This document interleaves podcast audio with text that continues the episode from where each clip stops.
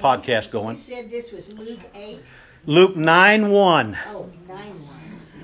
Luke 9 1. Let's, let's look at that real quick.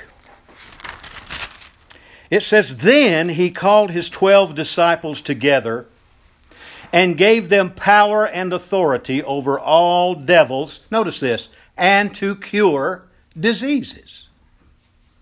Called his twelve together, gave them. Now, notice these guys were operating under his authority. Okay?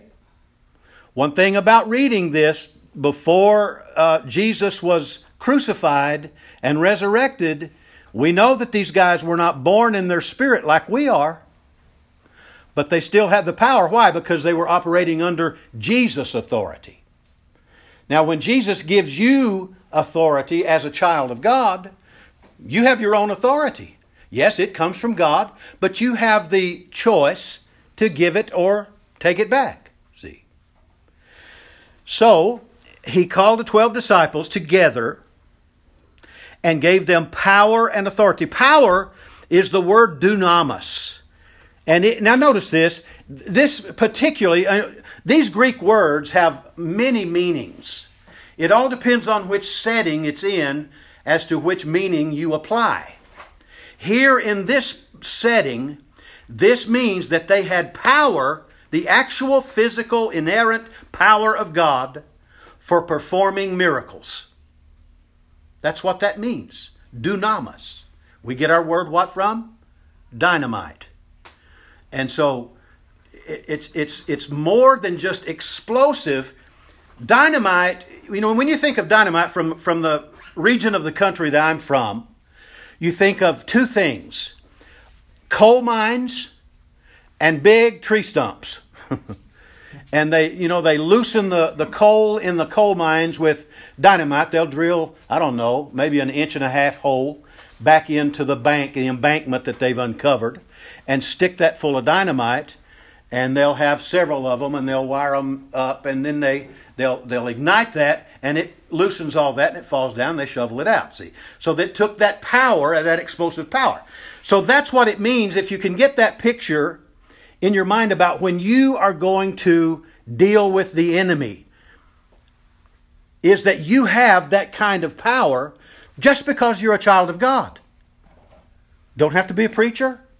Just because you're in His kingdom. Just because you belong to Him. You have that power. And we've not utilized it.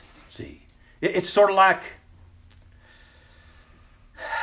It's sort of like remember remember the series on Superman when Clark Kent was a little boy. He didn't really know what he had. So he, he discovered that seed. Or use the illustration about the man that saved and saved and saved and saved and wanted to go to Australia or Africa maybe and, and saved and saved and saved and finally got enough money for his ticket. And that's all he had money for. And so he got on the boat and found him a place to just sleep and sit and wait until he got there. It took weeks. Weeks. And uh, so just about the time they got there, he, he discovered that his ticket also covered his meals. And so it, it was included, see. So that's kind of the way it is. I know that's an elementary way to put it, but it's kind of the way it is with us and God. We have to discover what comes with the package. See, great, great power and authority. I mean, yeah, some people that are naysayers about this way of believing will say, yeah, but you're not one of the disciples. Jesus gave the disciples that. All you got to do is read John 17. You'll find out that he prayed for them and us. Amen. Amen. And we're, we're, we have the same power. In fact, we have it better because we now walk in a way. Uh, I'm not talking about uh, after they got baptized in the Holy Spirit and born again and all that. I'm talking about then. We have it better because we have all that inherent in us and we choose to give it out. I got to share this. This came out in my prayer. It was back there while I was praying in the Spirit a while ago. And I, I don't know what this means, but I've got to share it tonight. I know it's going on podcast, it's going on this CD. But the Lord had me start thanking Him for the fishing lines that I had out. Has any of you ever eh, run a trot line? Huh? Well, I went with my brothers and my dad and all back when I was a kid, and, that, and he would set out a, pro, a trot line across the river and have hooks on it, you know, and they'd have about that long, and they would let it down. They'd put different kinds of stuff, chicken necks and all kinds, depending on what they wanted to catch. And they would sink it down to the bottom, and then the next day or whatever, would usually camp out, and then the next day or next morning we'd get up and check the trot line. Well, that's what I saw in my spirit about this church that we've got these fishing lines out and we're going to catch some big fish. We're going to catch some. Glory to God. So it's out there. Y'all help agree with me. You know about that. I don't know why. You know, I'm just not that far away from being a kid, so that's why the Lord deals with me like that. But uh, notice that he says, and he gave them power and authority. Isn't that interesting? Many times when the scripture says power, it, is, it already is the word exousia, authority. Why the translators did that, I don't know. But, but here he says power, dunamis, and exousia. Exousia means jurisdiction. I've been a policeman, you were a policeman, a deputy or something and you knew we had we had jurisdiction we could not go beyond that we we lost our authority when we got away from our jurisdiction well jesus gave us jurisdiction and our jurisdiction is worldwide glory to god so we have jurisdiction we have it's a judicial word it's a word which means that we can make decisions in the name of jesus and it carries authority. We make decisions. When you make a decision, here I am teaching on healing, I'm supposed to be talking about the devil. When you make a decision to lay hands on somebody, that, that's that authority. And that's why it has to happen. Amen? Don't ask me. I mean, it's a good series that we're doing on Sunday afternoons. I loved that last lesson about uh, why, or not why, but that some, some people don't get healed. You know, but keep on doing it. Keep on going. We'll find out later. We'll sift it out. We'll sort the fish later. Amen. but also, authority, exousia, the power of choice. The power of choice, or permission, or influence. Think about that. Each one of us has had or have a sphere of influence in our life. That means we come into contact with people that render us a little bit of respect, maybe. And when they do, we have influence in their life, meaning that we can have authority to make decisions on their behalf. They may not know how to get healed. I'm thinking of your boss right now. They might not know how to receive from God, but Bill does. And he can carry that influence in there and deliver it directly to him. See? All the glory belongs to God. It's very, very dangerous to take glory from God. Very dangerous to self exalt yourself. That's, that's, how, that's how Lucifer fell. Self exaltation is the beginning of failure. And so he says that he gave them power and authority, exousia, over all devils, all demonian, all the all the evil entities in the world. And notice this to cure diseases. Now, the word cure here is the word therapeo. It really is where we get, uh, if Max was here, I'd have him say, you know, he's taking therapy. So that's what that is. So, no, so remember that, uh, coupled with what we're learning on Sunday afternoons, couple that therapy in fact, I've got I've got a series, and in fact, I've never in thirty something years I've never had it typed up, but uh, I've got a, a, series I do on he, uh, healing for all, and spiritual therapists is the name of this this particular lesson, lesson nine. So that in itself indicates a time period. So don't get discouraged when you pray for somebody or minister to somebody and they don't immediately receive it. Immediate results is miracle. Therapy, which takes time, is healings. But here, here's the thing the devil, when we don't know that, what we'll do a lot of times is when, and I know I have in the past, when I see that something has not happened, uh, I'll pull my faith off of it. Well, it didn't work. See? And that's his deception. Oh, yeah, see there? But no, you keep on. And, and, and the, one of the biggest words that I've gotten recently from the Lord is that prayers don't have a, an express, expiration date. Praise the Lord. So, so you just keep on trusting in that prayer you prayed for that individual, and that's therapy.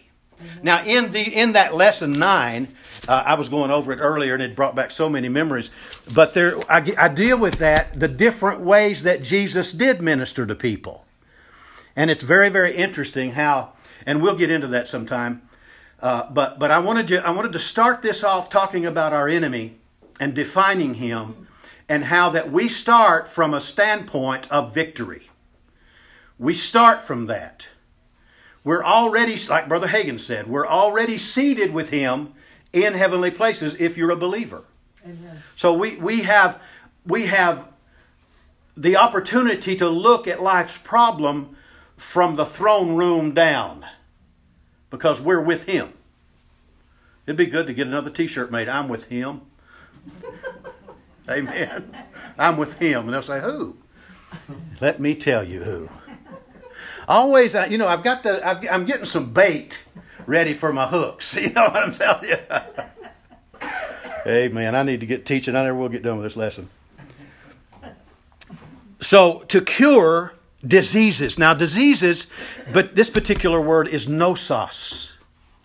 Nosos is a, a malady, and it has its origin in demonic power. So these diseases that he's giving them authority and power over are demonically inspired. And I need to let you know that not all sickness is, dem- is demons. Some is too many calories.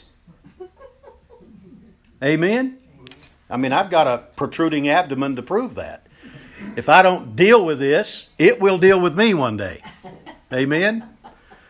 I didn't realize stopping working would make weight come on you. Just in a different kind of work.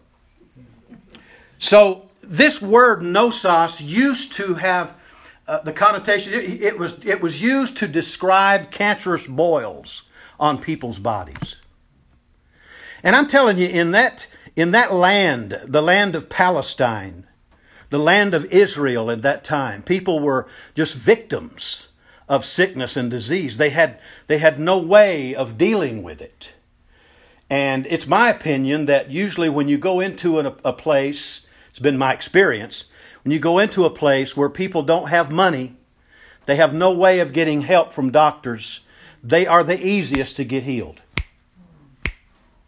I mean, you go to Guatemala, San Jose, some of the some of the countryside down there, from San Jose down to the to the uh, the Pacific coast, uh, go into those little villages. I mean, they they are a bag of needs, and you can supply all that. It's so easy. But when we get over here into the first world country, it seems that we are too quick to grab a Tylenol or too quick to say, well, I'll just go to the doctor. I mean, God, there's no condemnation for that. But it's just a, a kind of an indication as to why a lot of times people don't receive. See? It's like the Lord spoke to me how long ago? Two or three months ago, maybe now, when I, I was I was aggravated because I like for people to get healed when I pray for them. And I said, Lord, why? And He said, because they coddle their sickness, whatever that's worth. You know, I'm sure I'm guilty as well as a, lot of us in here. So, in chapter 10, Jesus calls 70 more people puts them on staff, and notice what he tells them. Chapter 10 and verse 1 After these things the Lord appointed other 70 also, and sent them two and two before his face into every city and place whither he himself would come. Therefore he said unto them, The, the harvest is truly great, but the laborers are few. Pray ye the Lord of the harvest that he would send forth laborers into his harvest. Go your ways. Behold, I send you forth as lambs among wolves. He's given them some instructions on what to do. You know what uh, on down there. Uh, uh, I don't. Well, maybe we do need to. Go your ways. I send you forth as lambs among wolves. Carry neither purse nor scrip, nor shoes, and salute no man by the way. And into whatsoever house you enter, first say, Peace be to this house. Well, folks, we're not going to be taping this one. Peace be unto this house. And if the Son of Peace be there, your peace will rest upon it, and if not, it shall turn to you again. And in the same house remain, eating and drinking such things as they give, for the laborer is worthy of his hire. Go not from that house to house. And into whatsoever city you enter there, uh, and they receive you, eat such things that's set before you. That's very important. And heal the sick that are therein. There again, the word heal is therapeo. Heal the sick that are therein, and say to them, The kingdom of God is come nigh unto you. So, and he gives them some, some uh, if they reject you, you know, shake the dust of your feet off. Anyway, let's go down here to 17. 17 says, And the 70 returned with jo- again with joy, saying, Lord, even the devils are subject unto us through thy name. Subject, hupotasso, meaning that they fall in line, they obey us. Even the devils. They've never had that happen before. I mean, they were up and down, jumping up and down, happy about this. They said, Even the devils are subject unto us through thy name. The word subject, hupotasso, here is, is a military term. That means when you subjugated your enemy, you captured them, and you, they had to obey what you said. That's the kind of term they were using about this. So these devils, it's untelling how many. Jesus didn't tell them to go cast out devils, did he? He told them to go cure the sick, go heal the sick. But they also found out hey, nosos, demonically inspired. We can get rid of those. And they did. And they were, they were so joyful about that. And Jesus said unto them in verse 18, which is kind of the pivotal verse that we're going to springboard off of this, He said unto them, I beheld Satan as lightning fall from heaven. Behold, I give you, I deliver, I supply to you exousia. There's the word power, but it is actually exousia to tread on scorpions, uh, serpents, and over all the dunamis of the enemy, and nothing shall by any means hurt you.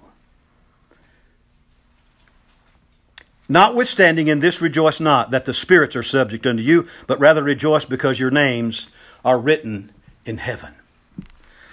Now, I don't know about you, but how many of you have been in the charismatic way for uh, uh, some time? And, and you when you first came into it you were so excited. You were so i mean you, you wanted to cast the devil out of everything that was wrong. I mean everything. Well well i was like that. I mean, I even got carried away with a bunch down in Central Florida. They had a little place down there in Central West Florida. Uh, I forget the name of the little town, but it was called New Jerusalem, USA. And what they did, they brought you in, and you would, you would go through a life counseling session, and they would set you in a chair, and they would have an intercessor over there. Mine was a 85 year old lady and she laid over there on a cot and prayed in tongues the whole time. Then they had two life counselors ministering to you. And uh, they, were, they were there to cast out whatever demons that you might have uh, that's affecting your life to keep you from producing in God's kingdom. And so I said, okay, you know, whatever. So they did, and that, that old lady got up off her cot. I mean, it, this thing went on for five hours got up off her cot and came over there and put her ha- hands on my head And she goes, My, my, Brother Chumley, you have a vivid imagination. I looked at her and I said, Well, duh. because I do. I mean, it's to, to a fault. I, my imagination is to a fault. And so we went through that, and uh, and we were just so turned on that we had the power of God. We were, we were just like little kids, you know, teenagers. Just glory to God. Well, through all that, I uh, was at a place. Actually, it was I pastored a church in Quincy, Florida, the Quincy Church of God, and this was about nineteen. Let's see, Josh was born in 78. So it's probably early 78 that this happened. And Wayne Miley, I'm glad I'm not recording this because they won't find it, but Wayne Miley, his, his sweet wife came to church all the time, but he never did. So finally, one Sunday he came, and all of a sudden, at the end of my message, he came up and started growling, and we knew that he was possessed of the devil. So I said, Glory to God, we're going to cast this devil out.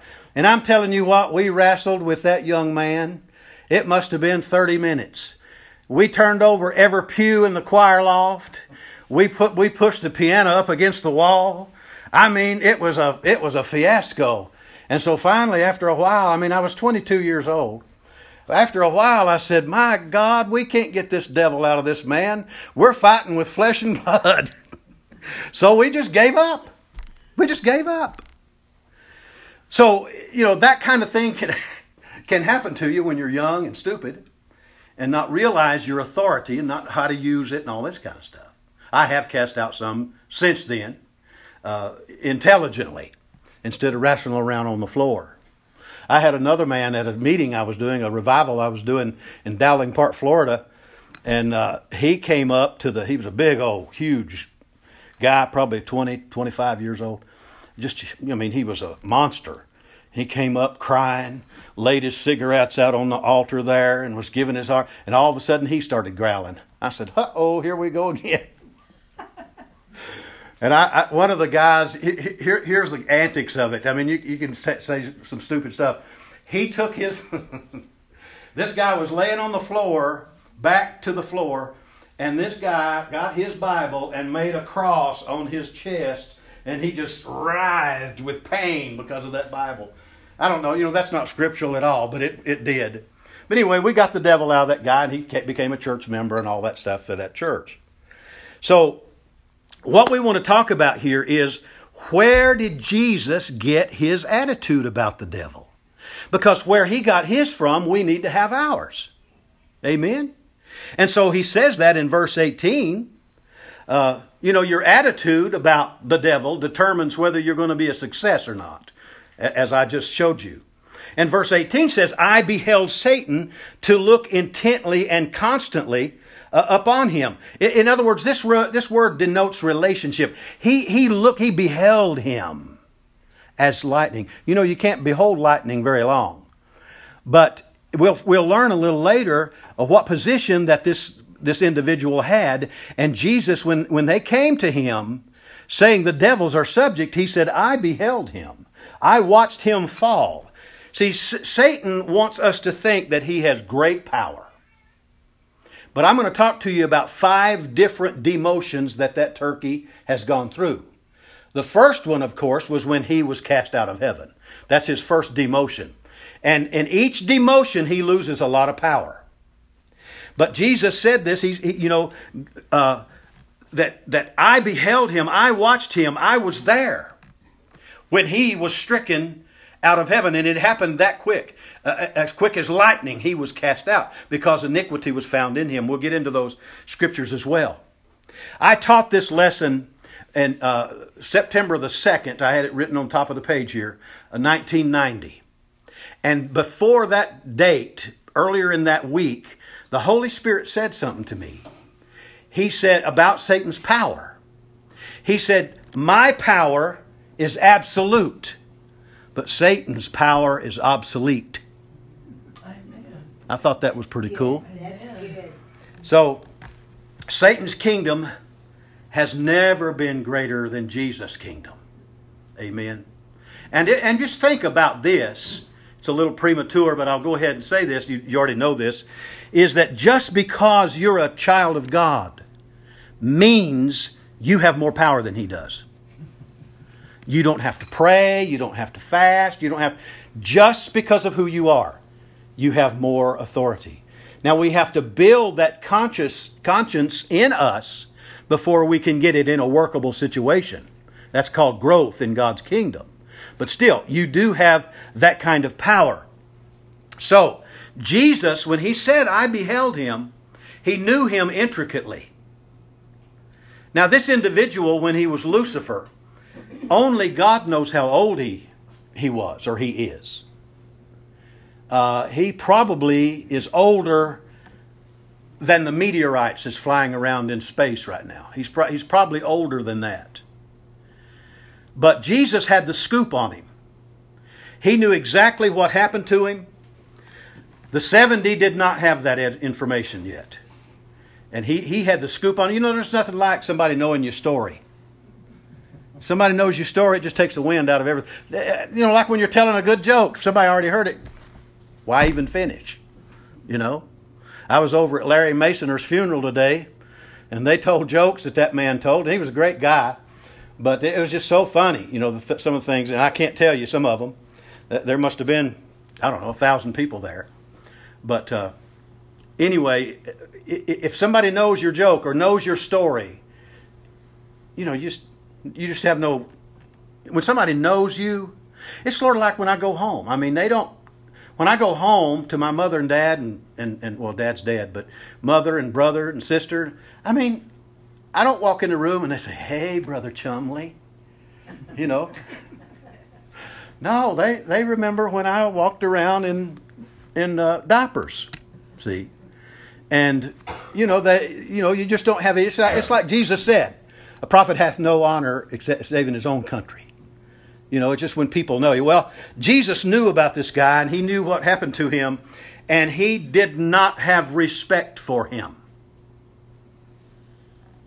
A lot of people, you'd be surprised, eh, maybe even some of your friends around Moreland and Woodward here, that are Christians, that are afraid to even talk about him because they're afraid of him. Did you know fear is one form of respect? Of respect. Fear is one form of respect. Jesus did not fear him, he did not respect him, he put him in his place.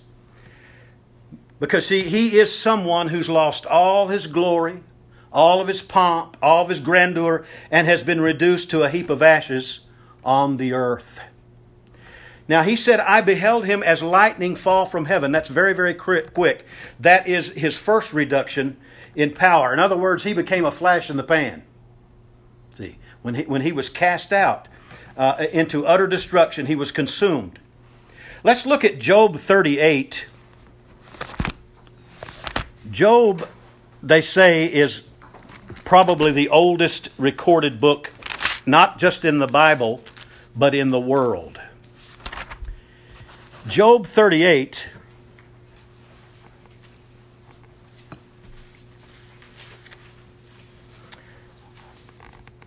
Let's start with verse 4. Where wast thou when I laid the foundations of the earth? Declare, tell it. Job 38 and 4. If thou hast understanding, who hath laid the measures thereof? If thou knowest, or who hath stretched upon line upon it? Jan Butler, a friend of mine, asked the Lord, he spends a lot of time praying in the Spirit too. And he asked the Lord one night, he said, uh, Just how big is the universe? And God said, Well, I'm behind it. You know, they've just determined recently that the universe, the whole universe, is traveling at the speed of light. Our earth, our sun, our solar, everything is traveling. And they say that, that it's expanding at the speed of light. Wow. That's 286,000 miles, uh, 286,272 miles per second. My gosh. Now, I've lived a little over 64 years in my life. Wonder how far it's traveled in just that length of time. It's, it's just amazing. And, and he's asking Job this. Uh, where, whereupon are the foundations thereof fastened? Who, who laid the cornerstone? When the morning stars sang together and all the sons of God shouted for joy. That's talking about angels. Stars of God, uh, excuse me, the, the morning stars, the stars is always a reference to angels. Sons of God, always reference for angels, always. So these angels, the, son, the sons of God, and the angels that were called stars, they weren't stars, but they were called, they were singing in, in angelic harmony. Now, the, these things here that, that, that was just said in these passages, I want, I want this to sink into your mind. This was before the creation. These happened before the creation. He's asking Job, where were you? So, five times these angels, this is referred to, the, the sons of God is referred to angels. Colossians 1:16 tells us that Jesus created all things. All things were made by him and for him. So Jesus created all that. Jesus uh, didn't come into existence in Bethlehem, did he? He was in existence as God forever. The, the only thing is that Jesus came into being when Mary said, Be it unto me according to thy word. But Christ has always been. So Jesus, the Son, has always been, and He created. He just He wasn't named that. See, name uh, is very very important. Now, let me tell you about four different kinds of angels. There are archangels, and there were three in all originally. The archangels were the leaders, they were of the armies of God. Each one of them had different uh, responsibility, let's put it that way, different functions. These archangels, uh, uh, can you name them? The archangel Michael, the archangel, what's the next one? What? Gabriel, Michael, Gabriel, and who? Lucifer. I was gonna say that, but I didn't. Lucifer was an archangel. Now, Michael is dispatched by God the Father. Gabriel is dispatched by the Holy Spirit. Lucifer was dispatched by Jesus. In other words, he drew Lucifer when he was cast. He drew a third of the angels. Why do you think? And we're going to we're to verify this throughout this teaching, so don't uh, don't you know reject it just because it's something you haven't heard. Who did you say, Gabriel? Gabriel is dispatched by the Holy Spirit. Holy Spirit. So, what happened was when Lucifer fell, he was in charge of an angelic host, a third of the angels in heaven. And they primarily ruled this place we call earth, which then was called Eden, not the Garden of Eden. Eden was the garden of God. And so they they led this planet, whatever what, whatever was here. I, I, I don't. That's far beyond what the Scripture tells us that was here. Uh, it's my opinion, which doesn't matter much, but it's been used several times. I think.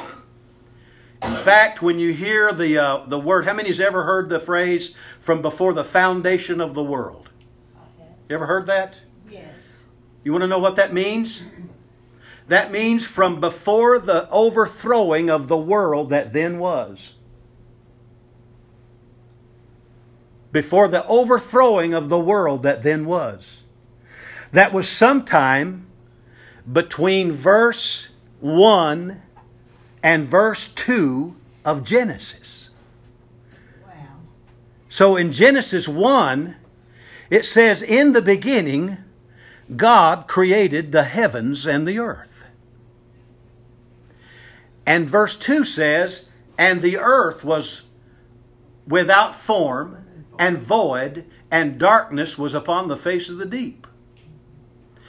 Most every scholar that I've ever read after, most every uh, Hebrew and Greek uh, dictionary that I've ever looked in, says that it's very, very probable that there are millions and millions of years between verse 1 and verse 2. Because you see, and I'll show you that in Scripture in a little bit, I guess, is that God never makes anything without form and void and with darkness. Those two words, without form and void, are the Hebrew words. It might be the Septuagint Greek, though. Anyway, those two words are tohu and bohu. And, it, and, it, and it's, it's correctly translated this way. Y'all get anything out of this? Yes. It's correctly translated this way. And the earth became tohu and bohu. Waste and desolate would have been a better translation of that. See? So it became that way. Now, when Jesus told the disciples, the 70, that I beheld Satan fall from heaven as lightning, that fast he was cast out of heaven, and it's my personal belief that he that that, that was one of the first deluge of the earth is when he was cast out and he destroyed, he weakened the nations and he destroyed the planet and confused light and darkness, confused water from land and because of the power he had. And when he was cast out, that was his one of his final acts that he did was destroy this world, see. So we have to keep these things in mind when we're talking about this. The next kind of angel is the cherubim. The cherubim, the, word, the, the name cherubim literally means to cover. To cover. They cover the presence of God. Many references in the Word of God, uh, they, they cover the mercy seat. You know, they're, they're, they're, they're protectors. The word, it means protectors. Uh, the next kind of angel, there's only two of these the seraphim. The seraphim is, is, is called a burning one. They have six wings.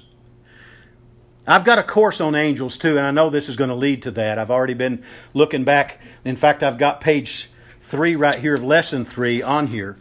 But uh, again, it was uh, I didn't even have it tapped up years ago. But anyway, uh, the, these cherubim covered. You can find that in Isaiah 37 and 16, Ezekiel 110 to cover. We could take time and go that, but I really shouldn't do your studying for you. The seraphim is listed in Isaiah 6 2 and verse 6 also. Uh, Hebrews 1 7 is a, a reference to that uh, ministers, excuse me, min, a, a worshiper of God a worshiper of God. And then the last kind of angels, and I don't mean this disrespectful, but it's just regular rank and file angels are called in the scripture ministering spirits. Hebrews Hebrews 1 7, I think that's where that is. Ministry of spirits. Ministering spirits. It says that they are sent, Hebrews 1:14, they are ministering spirits sent to minister for those who are heirs of salvation. These rank and file angels are the, the kind that you have assigned to you at the moment that your father's sperm met your mother's egg and you became a human being, that angel was assigned to you. And that verse. Hebrews 1 14, I think. One, yeah, one fourteen. So the, these, I, I've never, I may have seen. He may have been one that I saw when I was. Remember, I was vacuuming the church, and and I looked back. I had the vacuum cleaner in the bucket and all, and I looked back, and he was sitting in the second or third pew in the middle. And as soon as I started to respond, he just went out. And a couple of weeks later is when I heard the voice of God call me to preach. That's I've said, often said that that's why He didn't call me to sing because I'd been singing them hymns. Uh, you know, I did that while I cleaned the church. but but that that was probably uh, my ministering spirit. I do know that it was Him who rescued me. That time I, as five years old, I jumped off the stairs and and He picked me up and said, I do know that. So each one of us have one. Now, here's the question about how many angels are there? Well, the Bible says they're innumerable. And somebody may say, yeah, but he took a third of them with him. There is enough angels left. This is a mind blower here. There is enough angels left for each one of us to have 126,000 apiece on this earth. We're in good company. Glory to God. So you see, when you cut, when you come from the standpoint about the devil with these kind of facts, he becomes real small. It's just like that little analogy somebody was that the Lord, I guess, gave them about the devil. That these people were going into a dark room and they couldn't see anything and they heard this deep voice, you know, really bad, saying bad things. And finally, somebody flicked the light on, and it was somebody in a wheelchair that was all drawn up with a deep voice. No harm whatsoever. And so that's kind of the picture we have of him. He wants us to think he has power. He wants us to be afraid. Because you see, Satan can't do anything to you apart from fear than Jesus can do for you apart from faith. So Satan must have faith, or excuse me, fear, which fear really is faith in the negative. You know, you're afraid something's going to happen, and that fear draws that to you. I, I, I really feel like that that was one of the aspects that was wrong with Job. Because one of the statements that he makes in the book of Job there is that that which I greatly feared has come upon me. See? So again, Satan can't do anything to you apart from fear. So when fear comes, you know what that's about. I, that's why I love that song that, that your kids sing all the time. Uh, the, the breakup song. Who is that? Uh, Banicelli or whatever her name is. Sings that. Uh, it's, it's awesome. My daughter sings that with her daughter every night because she's afraid of the dark. And, and that little youngin, I mean, you know, six, six, almost seven years old, prays in tongues and, and, and worships God and sings that song, and the fear leaves. Fear does not own her. And so it would be good for us. I mean, you know, I'm not six years old, but I, I like singing that. Because we have no, fear has no place with us. Fear and faith can't exist together. You can't trust God and fear the devil at the same time. It's the same thing about mammon. Jesus said you can't you can't serve God and mammon at the same. It's just impossible because you hold to the mammon because you have trust in it, and you when, as soon as you turn to that, then you've left God, or vice versa. This makes sense. Amen. So the ministering spirits they carry out God's directions. When you pray in the Spirit, it's very possible that your tongues could be a tongue of angels and would be the Holy Spirit directing them in a certain instant in your life in the future to protect you from harm. Hallelujah. Very well could be. Very well could be. I'm not sure uh, uh, the brother in that language of God book talked about that or not, but but you can you can let me know. I don't I don't remember. That came up out of my spirit, so it's been to put it's been put in there at some point. Okay. So Lucifer drew a third of the stars. Revelation twelve four. If you want to write that down, he drew a third of the stars, which is angels, and uh, but I, I, Ezekiel twenty eight. Let's see, it's it's seven twenty five. Let me see how I hate for this thing to go. It's 44 minutes. So I can go 15 more minutes before it shuts off. A lot of people listen to this podcast, you know, off in other places. Now, at 59 minutes and 59 seconds, it cuts off. So I- I'd like to get this into here. So let, us look over at Ezekiel 28 for a for a minute. We, will come back to this passage uh, often, I would say, in this series. Uh, notice this in verse 12. Now, What's, what's the Ezekiel 28, 28? 12. So when Eleven fifty-eight. So when you when you're thinking about the devil and trying to define him, and that's what this course is all about, defining him. Don't forget that when the Lord is speaking to him, sometimes it's like he's speaking to a man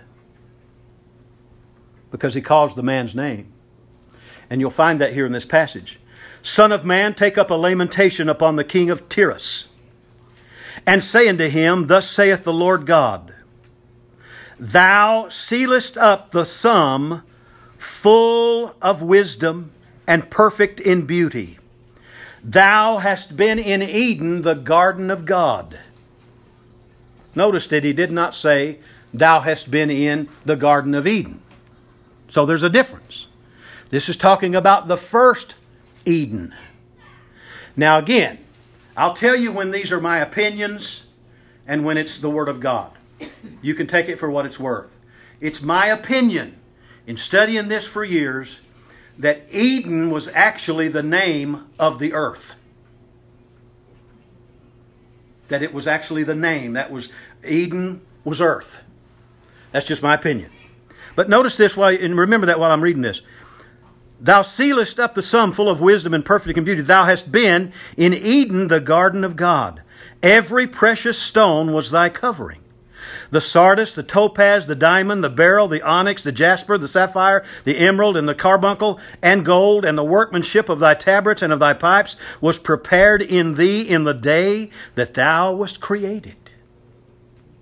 Now, you know, he told this guy, Ezekiel, to take up a lamentation. Now, what is a lamentation? There's a whole book of the Bible called that. What is it?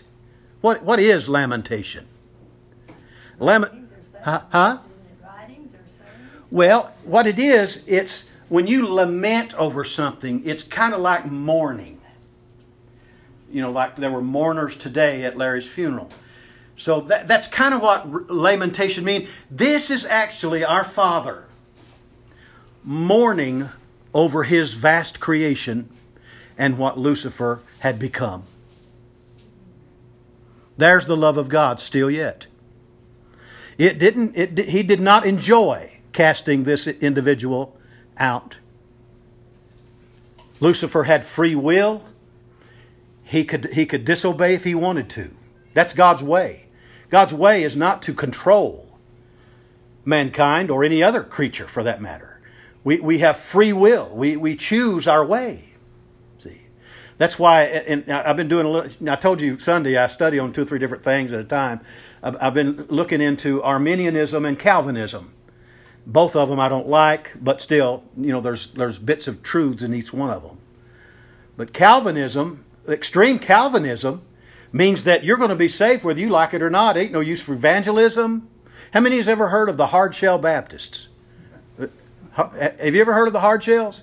There's some out back home. I'm telling you, the hard shell Baptists are one extreme, and the oneness Pentecostals are the other. One handles snake, and the other one says we don't have to have. Eh, uh, the hard shells don't even have music.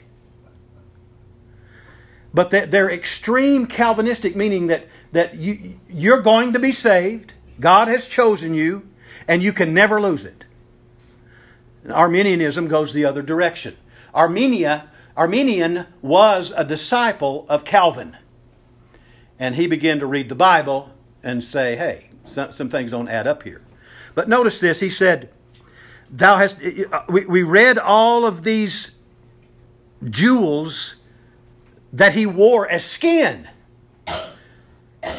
You ladies have a brooch? Any of you have a brooch? He was a giant brooch.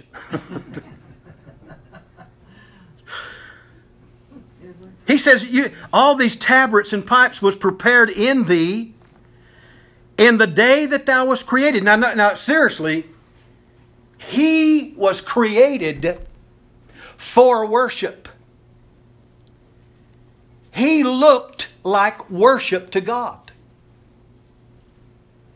And all of the third of the angels that he was a leader of in worship to God, he allowed them to speak things into him, into his magnificence and his beauty. And that is when sin was born. And that was what? When sin was born, was when that he began to be lifted up. I'm telling you, exalt, self-exaltation is the worst thing that's ever been. It started it all. That's why I see it all the time. If I'm around preachers, I see it. I'm telling you, I stay, I stood at a camp meeting in Wimauma, Florida. It's an Indian name, whatever it means, I don't know. And I was on the outside of the tent, this huge camp meeting in the Church of God.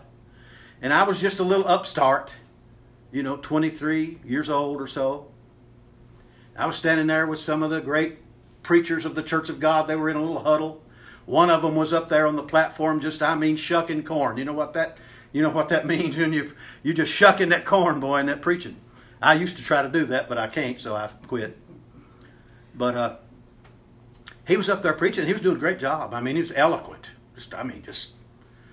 So I heard these three preachers standing there. I was standing right behind them. I wasn't included, but I overheard. And one of them said to the other, he said, "You think I can preach good as him?" He said what? You think I can preach good as him? And then's when you know my little head began to be educated about church polity, who you know. You better be good to this one because he can get you where you want to be. I never could play that game. I, I just never could. I was always the odd guy out. I never did fit. Listen, I feel sorry for you all. I have never fit in anywhere. I never have. I, I wanted to fit in at Rhema so bad. I thought when I got to pastoring the church and it was very successful, and I went back to talk to Ken Jr., I thought, glory to God, I got an appointment with Ken Jr. And what the Holy Spirit had laid on my heart was I wanted him to help us as pastors to start like a junior college in our church so that we could send people from there to Rhema. And you know what his, his response was? Well, I'm not going to support anything that's in competition with Rhema. And so that just that just ticked my East Tennessee mind off. I, it, I just it aggravated me, and so I looked at him. I mean, he's arrogant as the day is long anyway. I looked at him and I said, "I'll tell you one thing it'll do. It'll keep flakes out of Rhema. Wow, we don't have any flakes at Rhema. I said, "Listen to me. You had them when I was here." because I was one of the ones that overheard some of the guys talking about going back to the apartments. I knew right where the apartments are, I know where they are today. Going back, and they would have homosexual orgies after school every day. I didn't tell him that because I was too mad. I was afraid I was going to say something bad. But uh, how in the world did I get off of this? I've never fit in anywhere. See, so it's been kind of a hard way because I've never had anybody help me. Uh, but I, as I get into these things, I begin to see self exaltation that it's such an awful, awful thing. And how it's destroyed men's lives and they don't even realize it. They start playing, you know, each other and, you know, making friends, but they're not really friends. You're just playing like they are so that you can benefit from who they are. See, I just never could do that.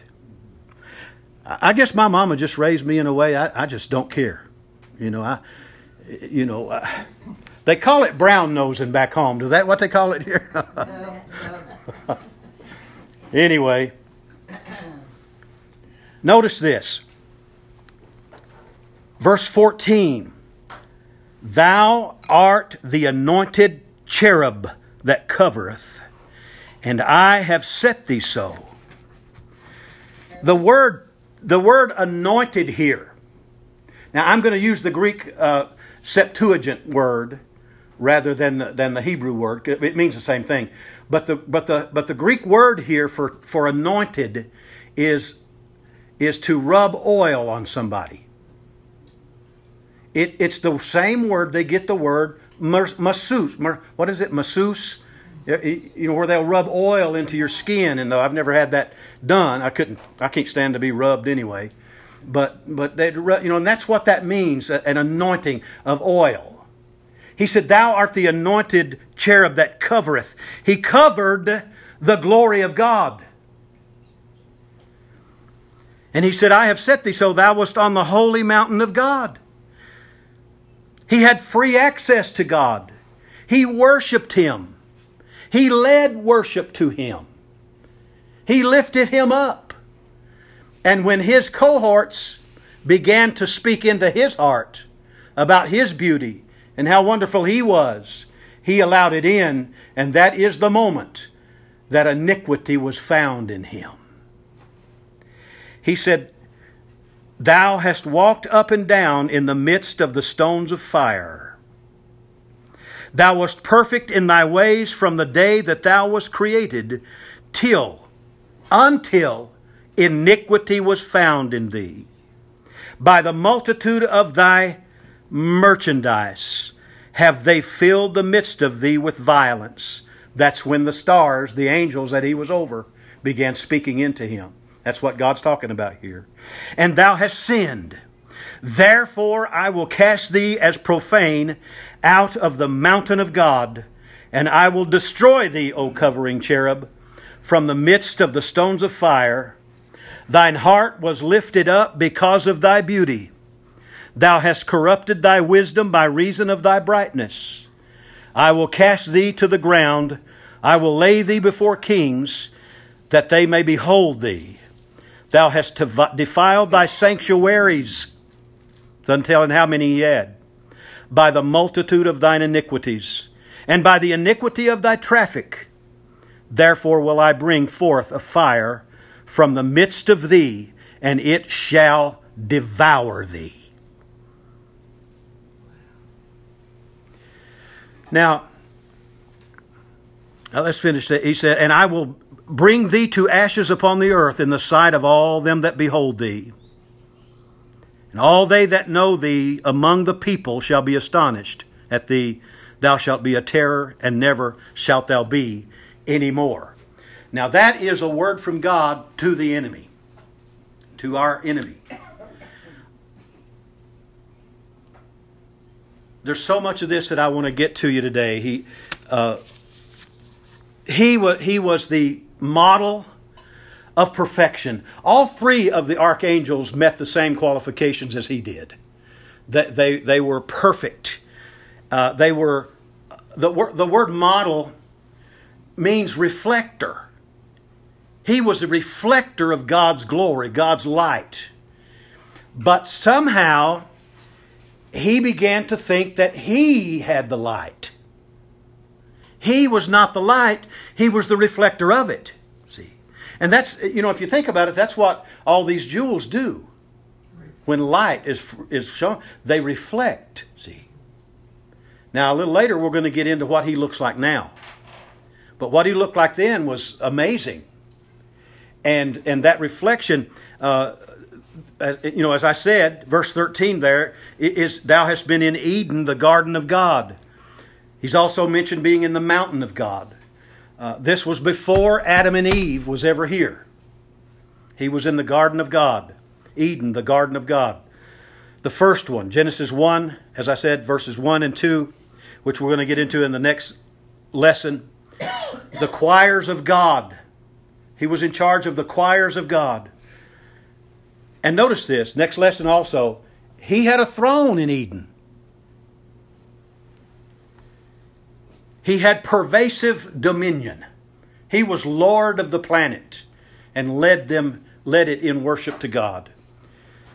So it's called it's called the garden of God and the mountain of God. It says every precious stone was thy covering, and and the covering there is like skin. you know, it's what he was made out of. Uh, you know, diamonds sparkle like that. Did you know diamonds give off heat?